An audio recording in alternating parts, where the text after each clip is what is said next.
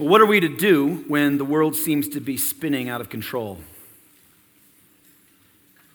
When I ask that, I don't mean, as I ask that to Christian brothers and sisters, I don't mean to ask, how are we to preserve our own lives when the world is spinning out of control? But for the sake of this lost world, what are we to do and how are we to do it? I am well aware of the turmoil that's facing our country right now. We just prayed for that as a church body. Yesterday, uh, my wife and I took our kids to an indoor trampoline park, and while we were there just trying to mind our own business and having fun with the kids, there's a giant TV up on the wall with the news uh, saying all the things that are going down in the world. And it, it just it said as we walked in the door, uh, President-elect Biden, next president in the U.S., and uh, the cameras uh, switched to groups of people celebrating in the streets. The crowds were waving flags, they were celebrating in revelry. All the things to observe in that moment were not surprising, not surprising, but shocking in a certain way, right? So I couldn't help but wonder what are we to do when we find ourselves facing utter godlessness everywhere we look? We can take great comfort in the fact that our gospel does not require a finely tuned, highly controlled environment to survive. As though it were some finicky houseplant that wilts if not provided with precisely the right amount of water and light. No, the gospel of Jesus Christ thrives in the most hostile of environments. The Christian mission, as commanded by Jesus, is battle ready. This is why there is a very real way in which Christians become enthusiastic as worldly chaos increases. Not because we like chaos, not because we like revelry of wickedness, not because we like bad things, sinful things happening but because we can see that God is on the move. The hearts of the lost are being stirred, the spirits of the evangelists are being provoked. The safety nets that we all regularly enjoy are torn down, and the adrenaline starts pumping. I said this many times before in 2020. This is an amazing time to live as a Christian. We ought not want to live in any other time and place. This is a exceptional time. And God has us here for a reason. Today I'm going to read through a very familiar text. The passage we're going to be covering today is Acts 17, verses 16 through 34. For the next two weeks, I'm breaking from our Hebrews uh, journey. We're going to be doing a couple of other sermons. And then we'll return back to Hebrews in a couple of weeks. If you have your Bibles, go ahead and turn to Acts chapter 17. We're going to be in a very famous evangelistic passage where the Apostle Paul preaches to the people at Athens verses 16 through 34. I'm going to read through this familiar text, and then I'm going to go walk back through it a verse or two at a time. Our pace today through the text is going to be a bit quick. We're not going to linger too long on these uh, verses while we could. And I want you to see some things here. There's something about the missionary, evangelist, apostle Paul and the way that he approaches the situation in Athens that I think should be challenging and even encouraging to us as Christians, especially in light of the things that are happening in our world. So, we're going to read through, and I'm going to draw out three critical principles that we can, and I will argue that we must apply today. Let me give you the setup, and then we'll read through. Paul's first missionary journey took place before this passage, and it had been quite dangerous up to and including a point at which Paul was being stoned. As a way that they tried to execute the death penalty on a person on the street. He was left for dead, and miraculously, it would seem, survived that encounter.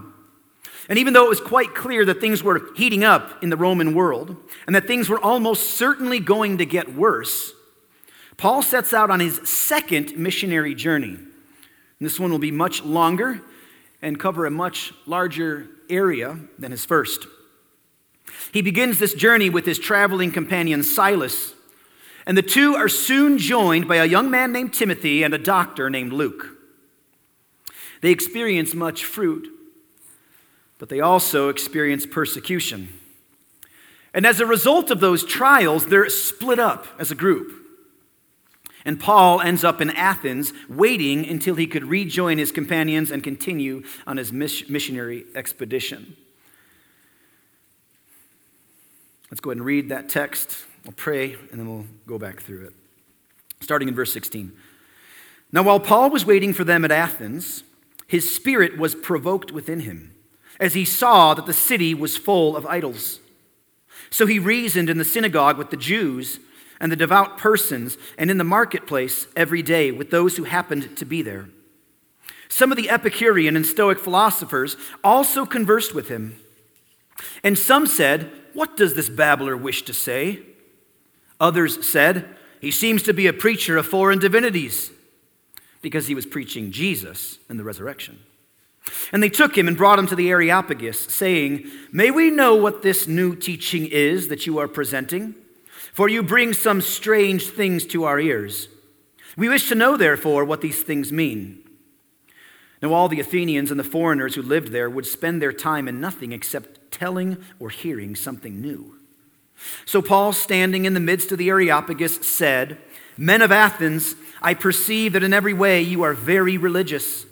For as I passed along and observed the objects of your worship, I found also an altar with this inscription To the unknown God. What therefore you worship as unknown, this I proclaim to you. The God who made the world and everything in it, being Lord of heaven and earth, does not live in temples made by man, nor is he served by human hands as though he needed anything, since he himself gives to all mankind life and breath and everything. And he made from one man every nation of mankind to live on all the face of the earth, having determined allotted periods and the boundaries of their dwelling place, that they should seek God and perhaps feel their way toward him and find him. Yet he is actually not far from each one of us, for in him we live and move and have our being, as even some of your own poets have said, for we are indeed his offspring. Being then God's offspring, we ought not to think that the, the divine being is like gold or silver or stone, an image formed by the art and imagination of man. The times of ignorance God overlooked but now he commands all people everywhere to repent. Because he has fixed a day on which he will judge the world in righteousness by a man whom he has appointed, and of this he has given assurance to all by raising him from the dead. Now, when they heard of the resurrection of the dead, some mocked. But others said, We will hear you again about this. So Paul went out from their midst, but some men joined him and believed among whom also were Dionysius the Areopagite and a woman named Damaris and others with them. Let's pray. Father, this morning as we read this famous sermon by the Apostle Paul, help us to see with clarity what is being conveyed. Help us to gain from this encounter what you have designed for us to gain from it. Let us stick close to your word. Let us obey this text. And we pray this in Jesus' name. Amen. Going back through that passage. Now, while Paul was waiting for them at Athens, his spirit was provoked within him as he saw that the city was full of idols. So he reasoned in the synagogue with the Jews and the devout persons and in the marketplace every day with those who happened to be there. Paul, as a result of some trials that happened previously in this passage, found himself split up from his traveling companions, and he was alone in Athens. Uh, they had, he had been sent there by some Christians from his previous uh, portion of the journey, uh, running from persecution. This is something that happens in Paul's day quite often. He goes in until riots happen in a particular city, and it's typical that the Christians help get him out of that place to the next place so he can continue on, lighting the world on fire with the gospel. So he's in Athens. He'll be uh, eventually joined by Timothy, Silas, and Luke, who are no longer with him at this point. He's supposed to lay low, we can expect. Go hang out. this might be find the garden apartment with one uh, person apiece in the city, perhaps. And he notices that the city is full of idols. Even though it would have been expected for him, perhaps, to not do much, his spirit was stirred. He was provoked. See that?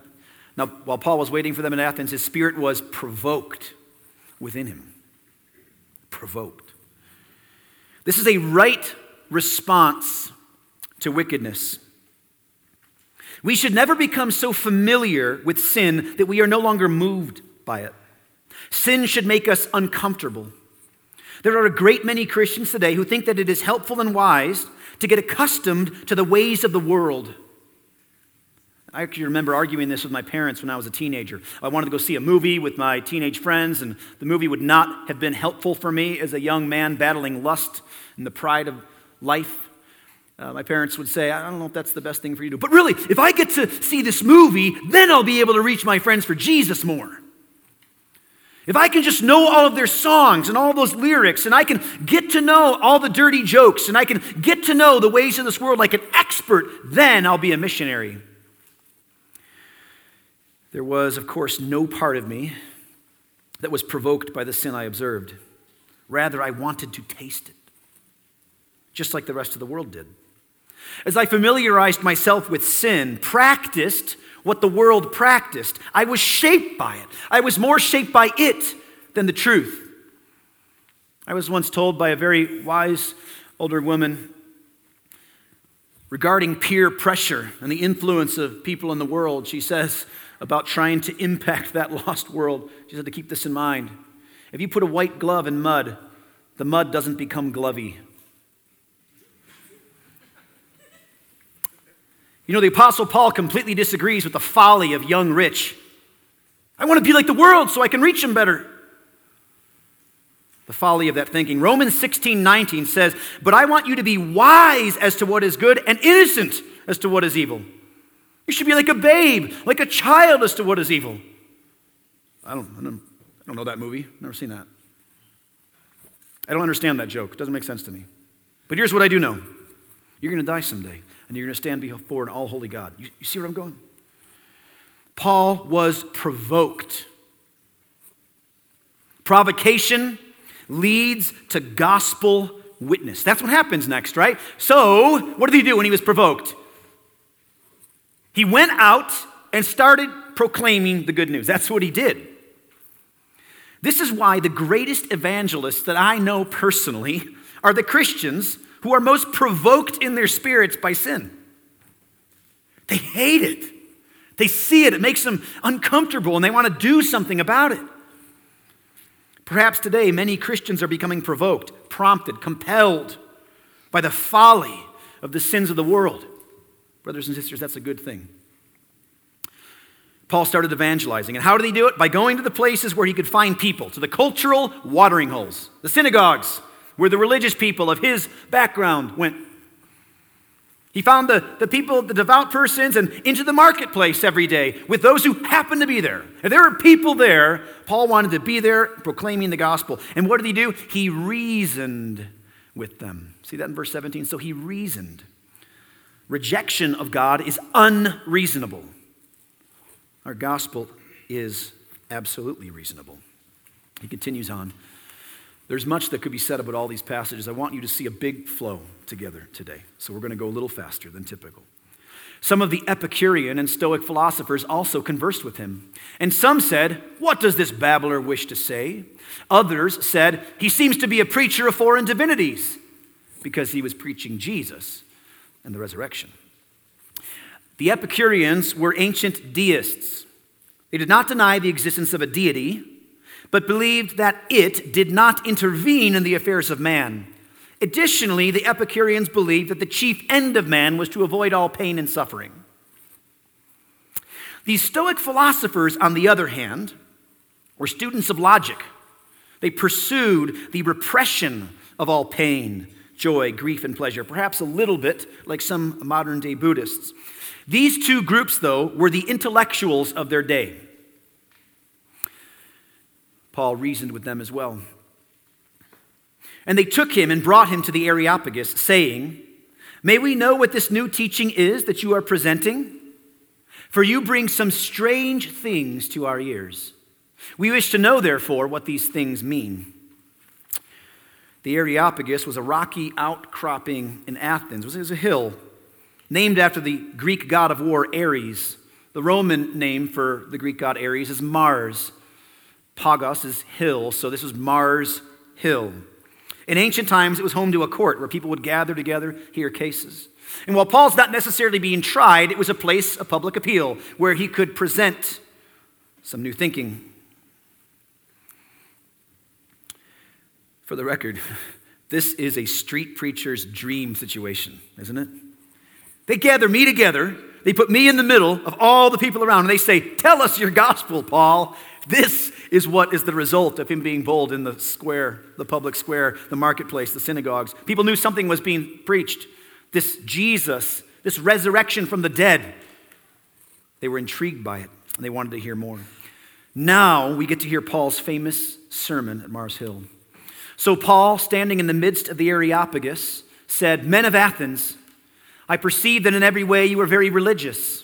For as I passed along and observed the objects of your worship, I found also an altar with this inscription To the unknown God. What therefore you worship as unknown, this I proclaim to you.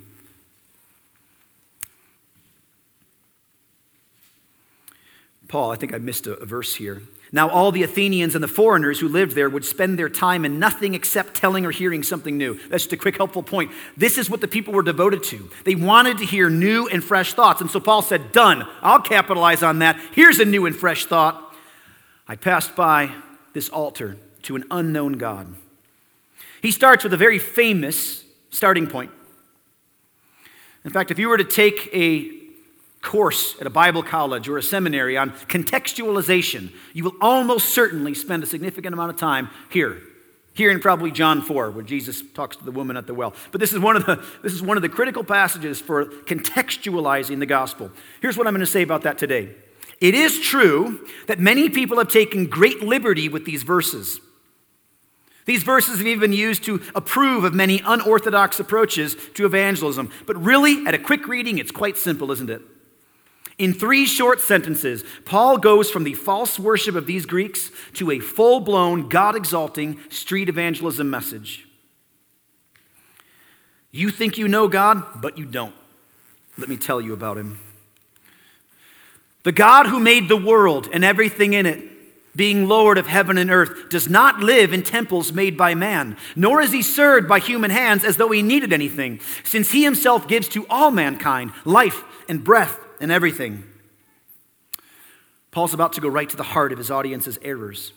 Not only does he claim that there is a singular creator God who provides everything for his creation, but he even mocked the many temples and altars that had been erected all over Athens and the rest of the Roman world.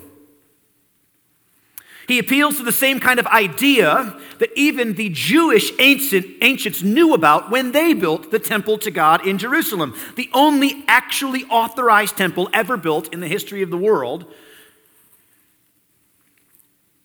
Solomon, as he's building that temple, says this about it The house that I'm about to build will be great for God is greater than all gods. But who is able to build him a house, since heaven, even highest heaven, cannot contain him? Who am I to build a house for him, except as a place to make offerings before him? Paul well knew that all the ancient believers realized that no place that could ever be made on earth could contain God. These Romans, however, had a much too low a view of him. We'll get back to that in a few minutes. And he made from one man every nation of mankind to live on all the face of the earth, having determined allotted periods and the boundaries of their dwelling place, that they should seek God in the hope that they might feel their way toward him and find him. Yet he is actually not far from each one of us. God created all mankind. This would be shaming to the national pride of these Romans, who thought of all others outside of the Roman world as the barbarians, those who weren't part of the Roman system, the Roman cities built on the Greek uh, cities before them. They were the barbarians. They were those who were seen as less. This was a form of ancient racism that has existed all the way back to even these days. And Paul, in so saying these things, makes it clear that it is not just regional gods that have control and authority over particular areas and landscapes like many of these Greeks thought, these Romans thought, but there was one singular God who gave to mankind everything. And it is He who is God over all of the lands, all of the nations, all of their boundaries, all of their allotted time periods. The reason that the Romans were in power that day is not because of their might, not because of how powerful they were, not because of their ability to influence the world around them, but because God had allotted periods and boundaries for their dwelling place. Even the Romans, their cities, their system itself was ultimately owing to the providence of God. For in him we live and move and have our being. As even some of your own poets have said, for we are indeed his offspring. Being then God's offspring, we ought not to think that the divine being is like gold or silver or stone, an image formed by the art and imagination of man. Here, Paul quotes two Greek philosophers, two citations. If you look in your Bible, you'll see uh, quotations there, probably be indented. He quotes Epimenides and Aratus, showing that he was actually familiar with Greek writing of the time. And rather than revel in that knowledge, he grabs that and points it to a truth he wants to proclaim. He builds on this to say that God is not like the idols they make because he made us, not the other way around. I've heard it said that God made mankind in his image, and ever since we've been returning the favor. This is the central problem with all idols is that they come from the art and imagination of mankind. That's the problem with idols. This is why God doesn't say, it's fine to worship me. You, you, you can make an idol as long as it's to represent me. Because there would be limitations necessarily formed into that idol that would cause us to think wrongly about him. This is why we were commanded, even in the Ten Commandments, to not have any idols, even of God. Because our minds cannot capacitate the nature of God. And we are not to try to form him into what we want him to be. The times of ignorance got overlooked. But now he commands all people everywhere to repent because he has fixed a day on which he will judge the world in righteousness by a man whom he has appointed. And of this he has given assurance to all by raising him from the dead. As the gospel spreads to all nations, God will no longer overlook this ignorance category. Judgment is coming, and God will judge the world by Jesus.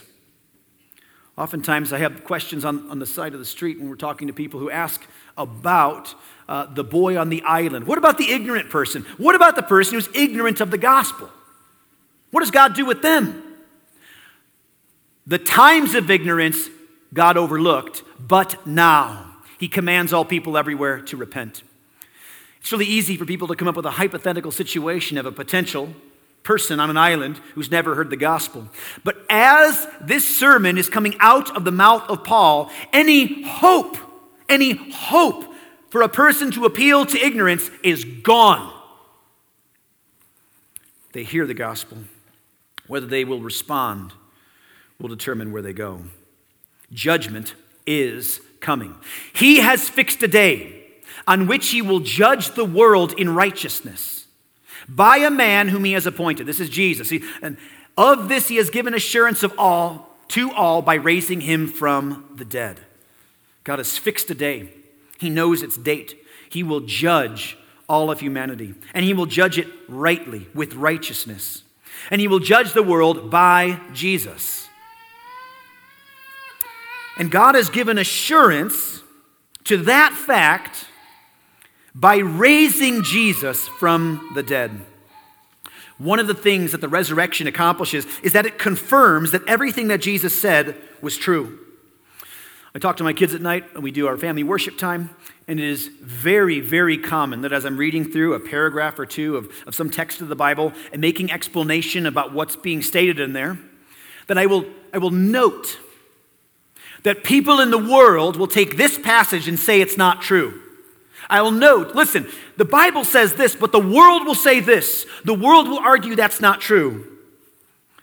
I try to prepare my children for the fact that the people out there are oftentimes going to try to reject what the Bible says quite plainly. But then I ask, As I say, listen, listen, kids. The Bible says that if we do not repent of our sins and turn in faith to Jesus, we'll go to hell forever.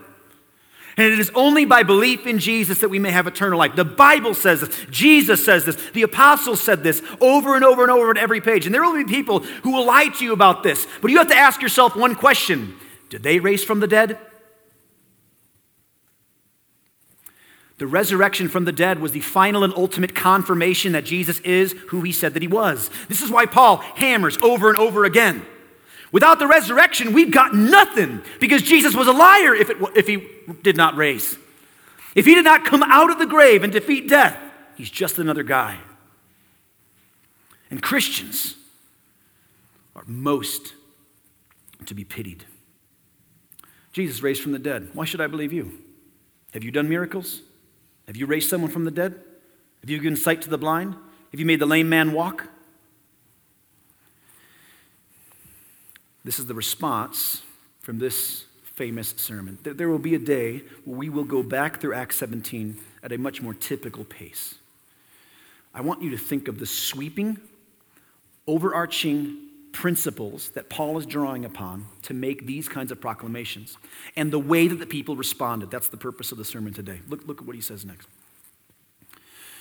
Now, when they heard of the resurrection of the dead, some mocked. But others said, We will hear you again about this. So Paul went out from their midst, but some men joined him and believed, among whom also were Dionysius the Areopagite and a woman named Damaris and others with them. Some mocked, some were intrigued, some were saved.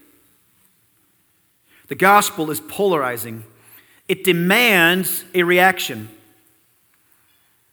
Did you know every religion in the world that has had any interaction with Christianity, so those that we know of, has a view, a dogma about Jesus and about the gospel. Why? Because everyone has to make do.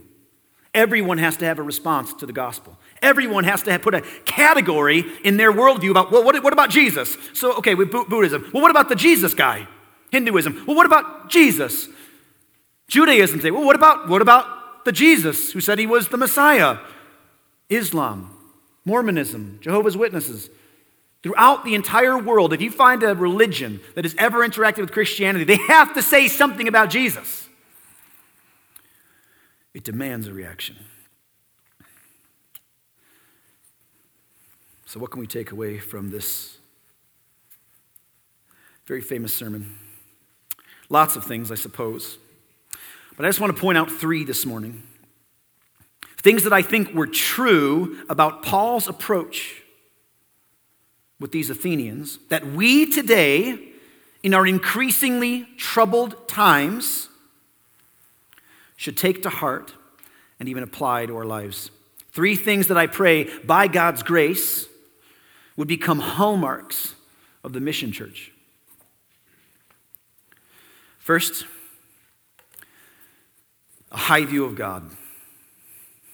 A high view of God. Paul was provoked, remember? Remember that line? Paul saw the idols being worshiped and he was provoked. Why? Why was he provoked by that? Because other gods, false gods, were getting praise that is due to the one true God alone. That's why. He was jealous for God's sake. This is what compels Paul's evangelism, and it must be what drives us too. I want you to ask yourself the question why would it be that we should evangelize? Why should we send Christians to the steps of Planned Parenthood to preach repentance and faith and hope and life to the people who are preparing to enter there? Why? It is not primarily for the sake of people. You have got to get that in your minds. Our witness to the world is not primarily for the sake of people. There is something higher, and it's the glory of God. The reason we evangelize is because there are people out there who are not praising God. He deserves worship from every house, on every street corner, from every institution. He deserves worship and praise and acknowledgement from every one of those. That's the primary reason.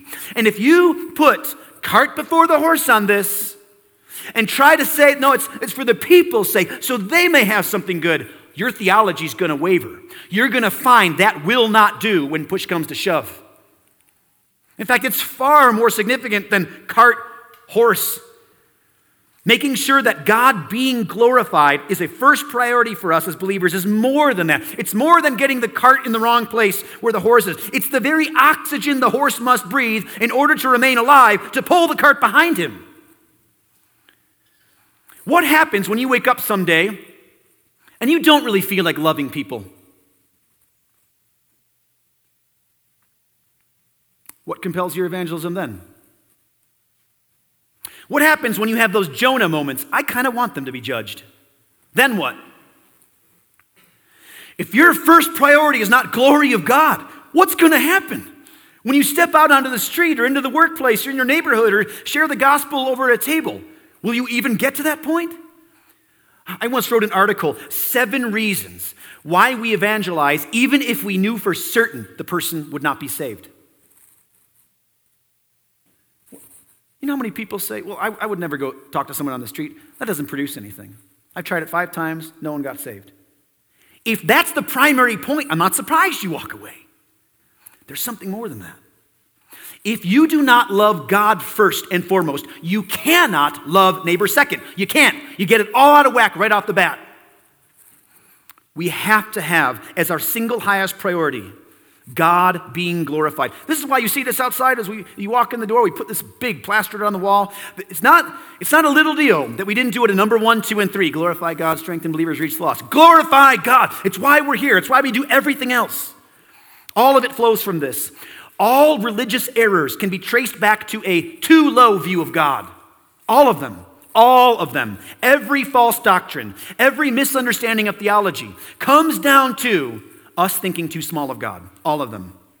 If you don't get this right, nothing else will matter. As a church, as a people, we must be absolutely committed to seeing God as He really is and proclaiming that to the world. You cannot think too highly of God. There's nothing else that exists that this can be true of. There's nothing else in all existence that that could be said of. You cannot think too highly of Him. You cannot aim too high. Most people miss God because they're aiming too low, nose in the ground, looking for a God on earth, a God of the world, not one who transcends it. God is not a man. He's not a man. How many times? If you've ever done evangelism in Utah and talked to Mormons, you will almost, in, almost definitely have run into the situation where someone will say to you, Well, don't you want uh, your kids to be like you? And receive whatever you receive. Therefore, God wants us to receive the worship and glory and praise that He has. Er, category error. God is not our species, He is not a man like one of us. When people say that to me, I go, Well, sure, I want that for my kids, but not my goldfish. Glorify God. We must have an incredibly high view of God. Do you believe God is sovereign over all things? There is nothing outside of his control. God doesn't pray to anyone higher. These Athenians thought that God needed a temple, thought that they could craft him into their own image. Paul shatters this. Not only is God not a man, but he's not what you think him to be. Both the Epicureans and the Stoics believed in the divine. They did. Neither of them were what we would call classical atheists today. The problem, though, is that they got it all wrong. They thought wrongly of God. He was too little.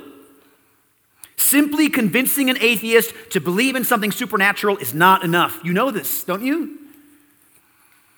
As a church, we must be highly committed to proclaiming the whole counsel of God without apology. There is nothing better for our lost friends than this. They need to get to know the one and only true God of the universe as He is. Last week, I spent the entirety of the sermon trying to convince you from the word that we as Christians must regain a healthy embrace of the fear of the Lord. It demands a right view of God. Everything that we do has to start here. First, then, to repeat, Paul conveys clearly a high view of God, and we should too. Number two, Paul exhibited a bold approach to evangelism. Be bold. I want to remind you quickly here how often we see even the command to be bold or we observe it taking place as the disciples share the gospel. I want to, I want to read for you just, just in the book of Acts alone, just book of Acts. It's going to machine gun these out loud for you. Acts 4:13. Now when the scribes and Pharisees saw the boldness of Peter and John and perceived they were uneducated common men, they were astonished.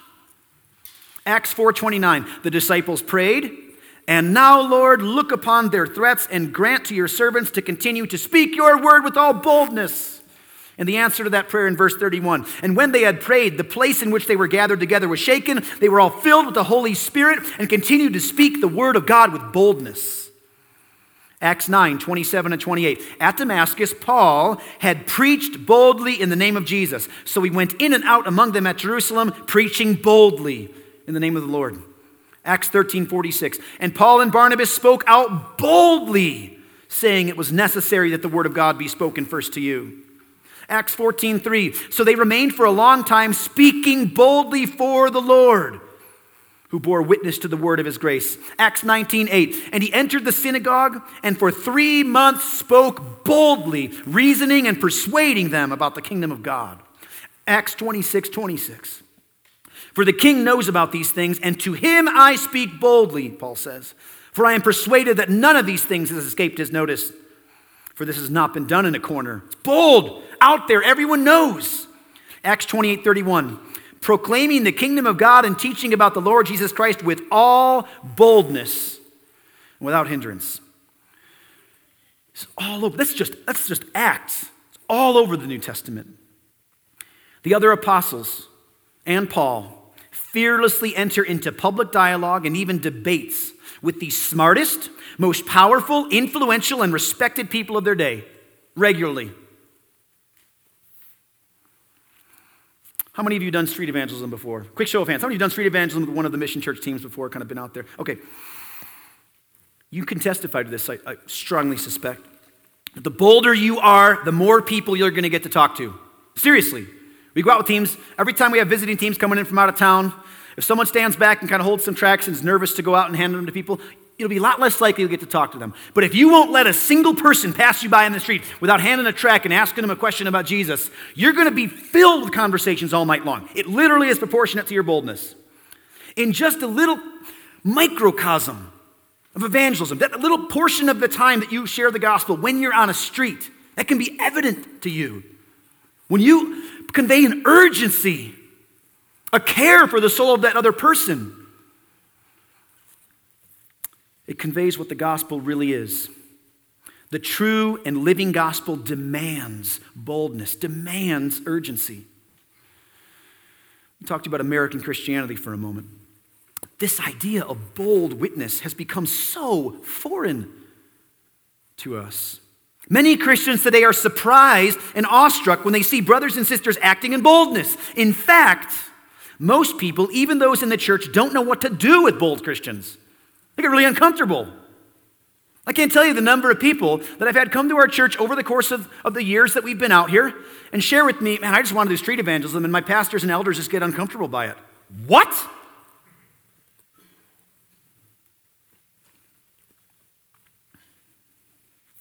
I try to give lots of grace to pastors and elders in that situation because there's oftentimes things they're not telling me.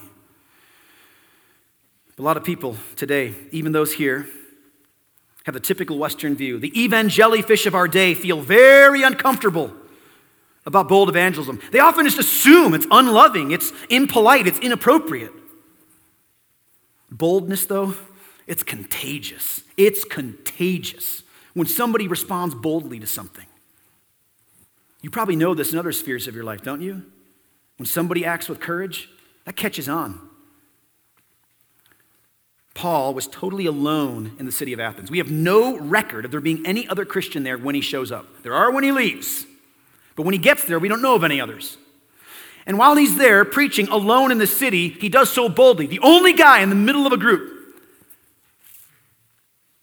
I love the Christian evangelists who go out on the street, partnered up with people. I think that's awesome. I think it's amazing when we pair up and triple up and 10s and 20s and 30s going out there. But every once in a while, I know a brother or sister in the faith who just did it when no one was there and did it for years. Like my brother Aaron. For years. No one else is out there. He's going to be there. Why? Because it wasn't for everybody else. It's to give glory to God and be bold, not for a pat on the back when no one else is there, when no one will be singing praises to you, when no one will be patting you on the back. Boldness. We need this again. I think of the lineage of Christians that came from Athens. I can't trace it, I don't know it. But you know, don't you, though, that every one of us who is saved today can trace an unbroken line of gospel witness all the way back to the apostles and then Jesus. All of us. There was no spontaneous combustion of the Holy Spirit in somebody's heart apart from the gospel being conveyed. Either, either put onto a tract and they never met the person who did it and went out, or printed Bible, or they, they heard the word on the street, or they knew the person. Some way or another, it can be traced through people, people, all the way back to the apostles and then to Jesus. We may learn that, that, that family tree when we get to heaven. And those in the West very likely could trace our, our, lineage back through Paul to Jesus. There may be millions of Christians today because of Paul's gospel witness just in Athens, just this one account. Who knows? Paul's fearlessness was used by God to produce an effective ministry. Some of us are more afraid of being mocked, just as Paul was here. Some mocked. Some are more afraid of being mocked than we are of standing before God and explaining why we had such little confidence as believers in the first place. As a church, we must be bold in our witness. We have nothing to hide. Every doctrine on the table, every truth about God, whether you like it or not, will be conveyed and proclaimed. We're going to do things that make people feel uncomfortable. And how are we going to know if we're doing that for right reasons? Really simple, really simple. You don't just go, what makes people feel weird, uncomfortable? Let's do that thing. No. Here's how we know. If it's here, we're going to approve of it. If it's here, if it's in the Word of God, we'll do it. Many Christians today, I suspect, would strongly disapprove of John the Baptist, would strongly disapprove of men like Isaiah or Ezekiel strongly disapprove even of the Apostle Paul. He's bringing divisions in the church. Some of you might be thinking, I'm just not a bold person. I, I mean, I hear the stories of these guys who go out on the street. I, I, know some of them. Man, I'm just not, I'm not, a, I'm not an extrovert. You know, I was talking to Pastor Benjamin last week. I asked him, brother, this would be helpful. Pastor Benjamin's soon going to preach on um, evangelism for introverts. Okay? That's coming. Because uh, you don't have to become extroverted to preach the gospel, to, to take part in evangelism. And I'll, I'll leave that up to my brother to do that later. I'm not bold like that. I, am not, I'm not that outgoing person. I, my goodness, most people don't know the sound of my voice. I just don't, that's not my, my way. Listen, I just want you to imagine if you could just be a little bit bolder. What if in this last year you had zero people at your table that you shared the gospel with for dinner? Zero neighbors over for dinner. What if you just said, This year I'm just going to have somebody over? I'm just going to share my testimony with them and I'm going to tell them, I'll meet with you as often as you want, talk about those important things. Just that. Can you imagine what would happen if you just got double in your boldness like that? Just something little? We're not all going to look the same. It's going to be different. God has gifted the church with different skills and, and, and, and, uh, and perspectives and different ways that we're going to do evangelism and stuff like that. Amen to all of that. But if all of us grew a little bit in that, can you imagine what this valley would look like? If all the Christians in this valley just said, I'm going to I'm going to try to be bolder. The enemy hates bold Christians. We must expect that this boldness will paint a giant target on our backs. But we're at war. We're not to hide in the bushes until the battle is over. We are to engage the enemy with overwhelming force. This isn't in here, but one, something for you. Some of you don't have a problem with boldness. Some of you are like, I'm typically a bold person. Then perhaps one of your responsibilities as a Christian is to be an example to the other Christians who struggle with this, okay? Help your brothers and sisters see you march forward in boldness. When people in battle are running from the enemy, all it takes is a few to turn around and run right back to embolden the troops. Perhaps God wants you for a time like this. I'm talking about you, kids, 10 and under, teenagers. Do you know how hard it is to try to convince a teenager today that it really is more important to care what God thinks than your friends? If you could do that, if you could convey that, if you could be an example of that, the result could be incalculable. We are to have a high view of God. We are to have a bold approach to evangelism. And we are to have a tenacious resolve to please God rather than men. A tenacious resolve. This is a necessary implication of every gospel encounter in the New Testament. We must have and convey an unyielding loyalty to God and an aching desire to please Him, irrespective of whatever the world thinks. You know, it's one of those crazy reverse irony moments when you hear the world say, Don't care what people think about you, when all they preach to you is to care what people think about you. Christianity, we preach that for real. I've been appalled at how many Christians in 2020 have been operating on the assumption that the most loving way to deal with the non believing world is to do whatever they say we should do. I'll be honest, this has been the single most infuriating thing about this, this year to me. By far, by far. Not the way the world reacts. I know, we, all, we know the world's going to react.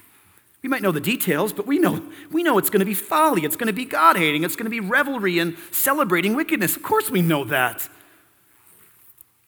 But when the church passes our method and plan, our evangelism strategy to the world and says, go ahead and write it for us, whatever you want us to do, we'll do that. What? You're out of your mind. This is absurd. Where in God's holy word have we been instructed to let the world tell us how we should love them? Paul, in this sermon, comes right out of the gate in this public sermon telling the people why they are wrong and then the judgment that will certainly be coming as a result of their errors. You can't feign ignorance, people of Athens. Even his love for the lost is influenced by truth. He cared more about what God thought than what the people thought. This is why his audience was curious to learn more about the gospel he was proclaiming. Did you notice the word he used? Strange. They thought it strange. Why? Because it's not like all the teaching that they hear. It's distinct from that. It doesn't just fall parallel in line with all the thinking that they had. Paul's not trying to buddy up with these guys and say, look, our faiths are basically the same. No, he's not. That's why they say it's strange. That's why the people in each of these towns try to kill him and throw him out and run him out. That's why it's lighting the world on fire, because it's not like their message. Our gospel is unlike the message of the world. We should see this as a great strength, not a weakness. Let the gospel message be every bit countercultural as it's supposed to be. It's supposed to stand out. If we were to survey the non believing world and ask them, What do you want the Christians in your community to do for you? What do you think that they would say? March with us. Approve of and celebrate our lifestyle. Stop telling us we're sinners. Wave this rainbow flag in our parade. Teach your kids that the world is right and God is wrong. That's how we show them love according to their strategy. We must not. Doing that would be like parents asking their teenager, How should we parent you? How does this happen? I'll tell you how this has happened. Because over the years, Christians have been gathering around them teachers to tell them whatever their itching ears want to hear. That's, that's how it gets there. It takes little shifts. Why is it that so many churches who have the same Bible look so different regarding their methods? Because of this, because of this point. They've not set themselves to please God rather than men. Many have explicitly said, We want to please men. if you can convince Christians that what is best, what is most loving for the non believers of the world is different than what is best for us, then it will not be hard to convince Christians to give up their desires in order to serve their neighbor. You catch that? I am not saying this is false Christians. I am not saying that at all. Of course, there will be false Christians who are going to approve of all kinds of wicked methodologies. That is not what I'm saying.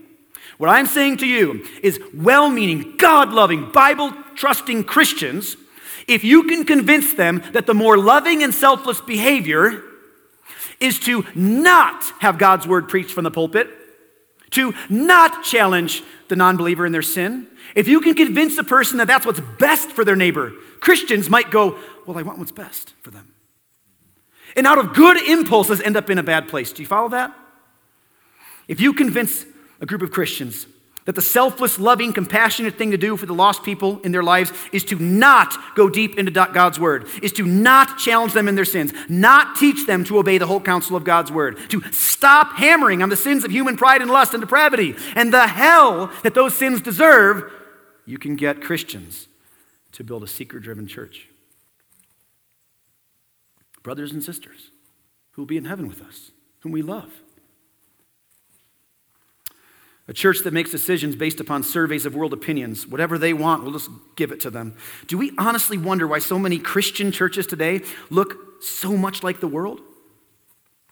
Because those churches have been more influenced by the world than by God's word. Look, as a church planter, one of the single most fearful realities that I had to face even before planting was this